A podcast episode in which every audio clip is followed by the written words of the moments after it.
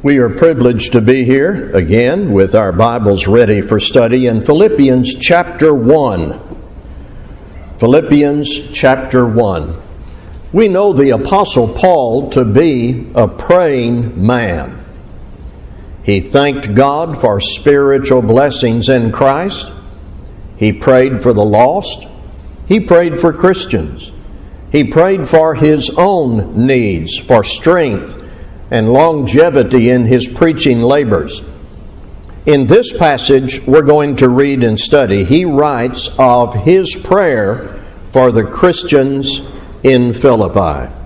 Philippians chapter one, nine through eleven. And it is my prayer that your love may abound more and more with knowledge and all discernment, so that you may approve what is excellent, and so be pure and blameless for the day of Christ, filled with the fruit of righteousness that comes through Jesus Christ to the glory and praise of God.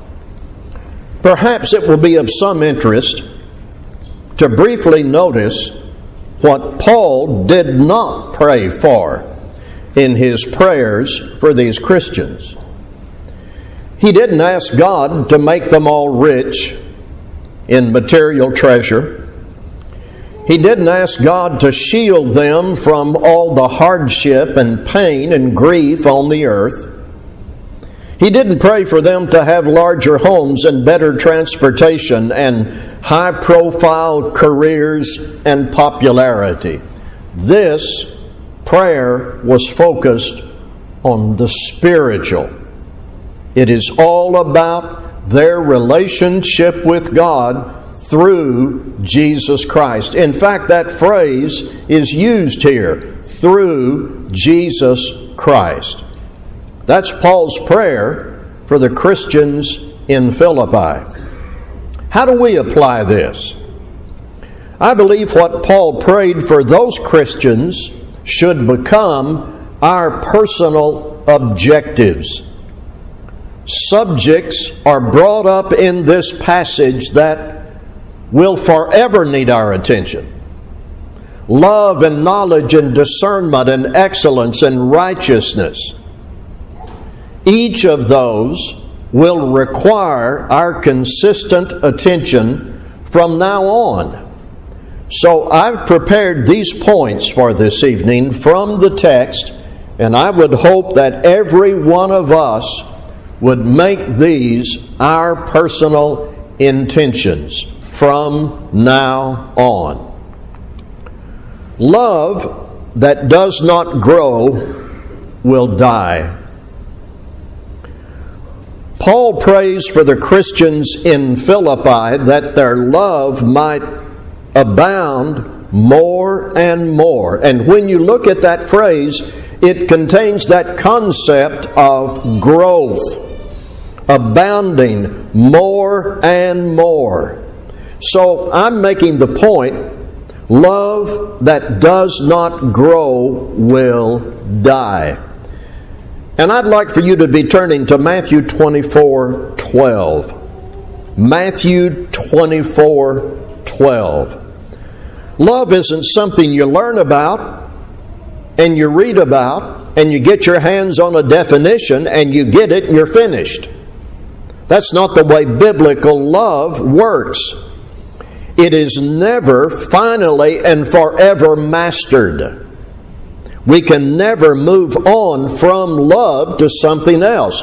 All the virtues that compose the character of a Christian are held together by love, and with reference to all of those qualities, they are all to be progressing, improving, growing, graduating from one step to another all of our lives. And that's so with love.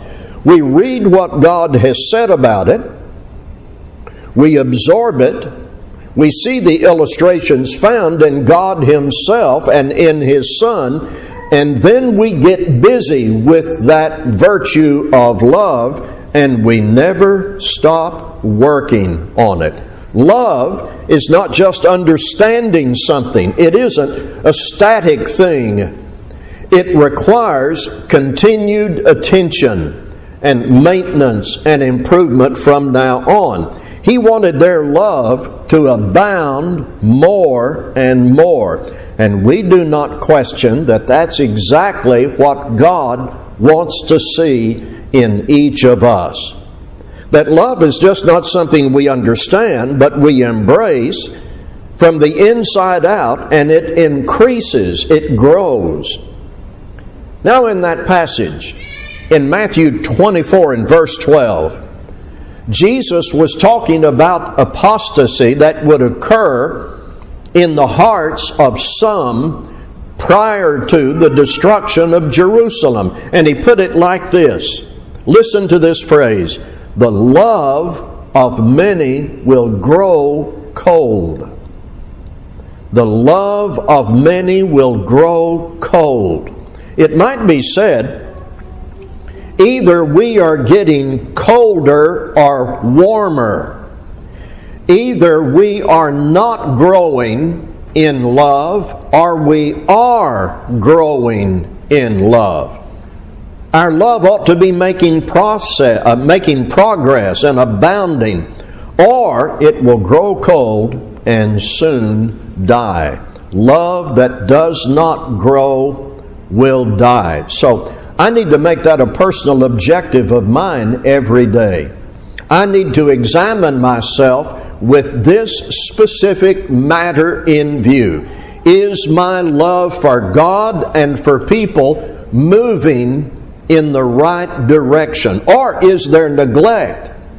Do I just assume that I have love? Apart from self-examination, love that does not grow will die.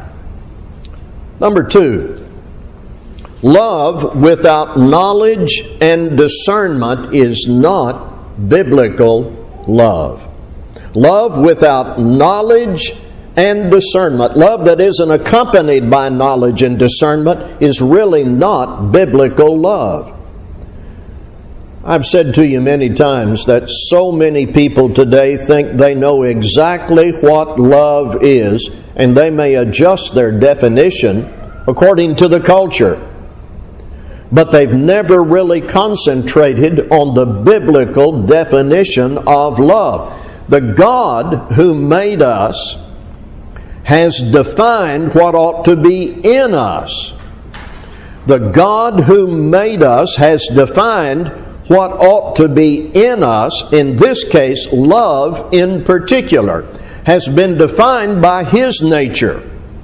And through the person of Christ, and then in the writings given by the Holy Spirit. Now, I'm going to take you to a passage that I've read several times. You've heard this passage many times. In fact, recently I read it in a Bible class and maybe in another sermon not too long ago. First Corinthians thirteen. I don't think there will ever be a time when we can turn away from this passage in First Corinthians thirteen. The church at Corinth was a mess, to put it crudely. And one reason was they were not exhibiting love for God and love for each other. And Paul wanted them to know the kind of love that needed to be exhibited not only in their knowledge, but in a discerning way in their behavior. So he gave this very simple description of the behavior of love. In First Corinthians thirteen, four through seven. Love is patient and kind. Love does not envy or boast, not arrogant or rude. It does not insist on its own way. It is not irritable or resentful. It does not rejoice at wrongdoing, but rejoices with the truth. Love bears all things, believes all things, hopes all things, endures all things. Now, we call this a definition of love. It is a description of how love behaves from the inside of us out. Notice all these good things which are products of love: patience, kindness, hope, endurance. And then love does not think, speak, or behave in these ways: no envy, no boasting, no arrogance, no rudeness or resentment, no rejoicing ever in wrongdoing. All these necessary qualities are held together and they're packed into love. In Colossians three fourteen, Paul said, "Love is the perfect bond." And that word bond is really related to the word that we use, glue. Love glues all the good things together tightly inside of us. And then love exhibits itself in the way described in First Corinthians thirteen. Love equips us to not be rude when we're tempted to be, not be arrogant when we're tempted to be, or be selfish when we might be tempted to be. And that means we must know what this passage says and use knowledge with discernment, discerning what our attitude is, discerning how we think and speak and how we treat people, all based on our respect for what God has said. The aim is a love that is connected to knowledge and insight and discernment. Discernment is about testing things that differ. And we need to take discernment internal and test what our attitudes are. Wisdom will result that gives us strength to do good and approve of good and avoid unregulated emotion. Number three, love is part of and therefore shows approval of those things that are excellent. Love is a part of and therefore shows approval of things that are excellent. Love, when, when abounding in all knowledge and discernment, shows approval of excellence. Love, as God defines it, embraced by us internally and externally, consistently, will always exhibit excellence and will recognize excellence. Here's something you've heard preachers say for many years. We get into a rut of routine. Very easy to do. We come to a building, we pray when we have meals, maybe we do our daily Bible reading. We ought to do all those things, but without letting those activities become nothing but a routine and all that we do. The substance of Christian living and Christian character is excellence, not a rut of routine. Zeal for being a Christian every day, not just sitting in a building two or three times a week. Several times.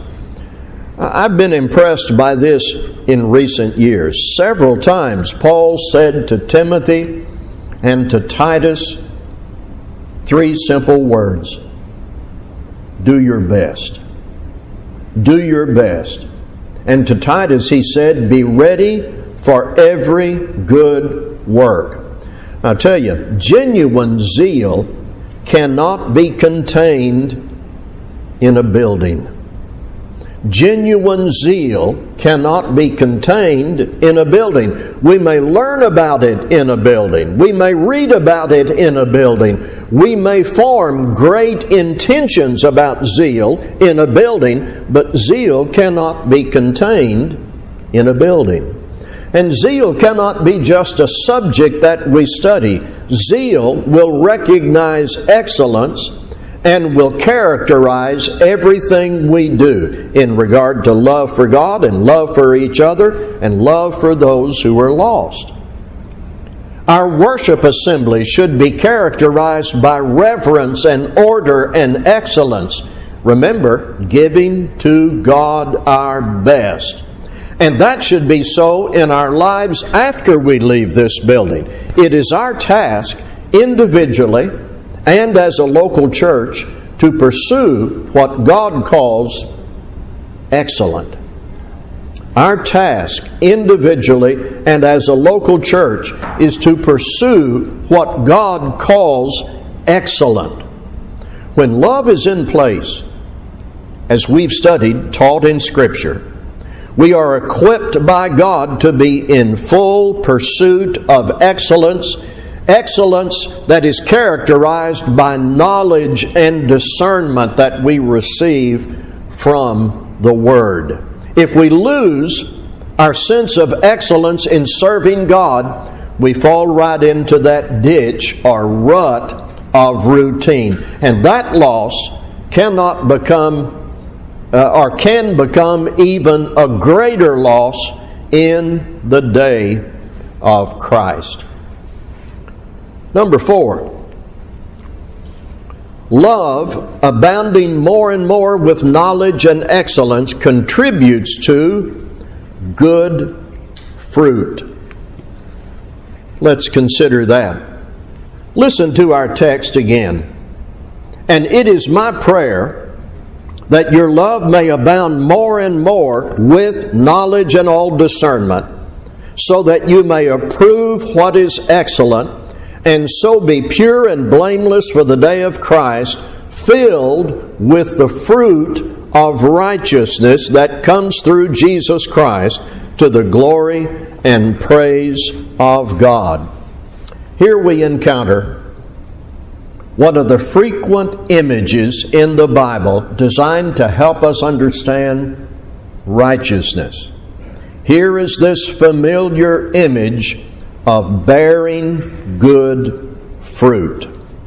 I'm going to be taking us to Galatians five. Galatians chapter five. This may be one of the most familiar passages where this imagery is used about righteousness. We're going to read Galatians five, twenty-two to twenty-four. And you'll notice that the context is a contrast. The works of the flesh in contrast to the fruit of the Spirit. Galatians five, twenty-two through twenty-four. But the fruit of the Spirit is love, joy, peace, patience, kindness, goodness, faithfulness, gentleness, self-control. Against such things there is no law. And those who belong to Christ Jesus have crucified the flesh with its passions and desires. Now, for there to be this fruit, there always has to be seed. And we studied recently in First Peter, the seed is the Word of God, given by the Holy Spirit. It is the Word of God in us with this love and knowledge and excellence and discernment. It's that love of God within us from the Word of God that enables us to bear good fruit, the fruit of righteousness. Paul was praying for the Christians at Philippi. He wanted them to know the content of his prayer for their spiritual welfare, that they might be pure and blameless in the day of Christ when He comes again. And that's what Paul wanted for those people and what God wants for us. And this is what God wants for us, not just in a building, but every day. And let us now note the ultimate motive and purpose of everything we've studied: to the glory and praise of God. through the seed, fruit descending from heaven through the Word into us, with love abounding more and more, with knowledge and discernment, exhibiting evidence in everything that we do day after day, bearing fruit in the various forms and virtues God has identified. Listen again. And it is my prayer that your love may abound more and more with knowledge and all discernment, so that you may approve what is excellent, and so be pure and blameless for the day of Christ, filled with the fruit of righteousness that comes through Jesus Christ to the glory and praise of God. Let's be standing as we sing.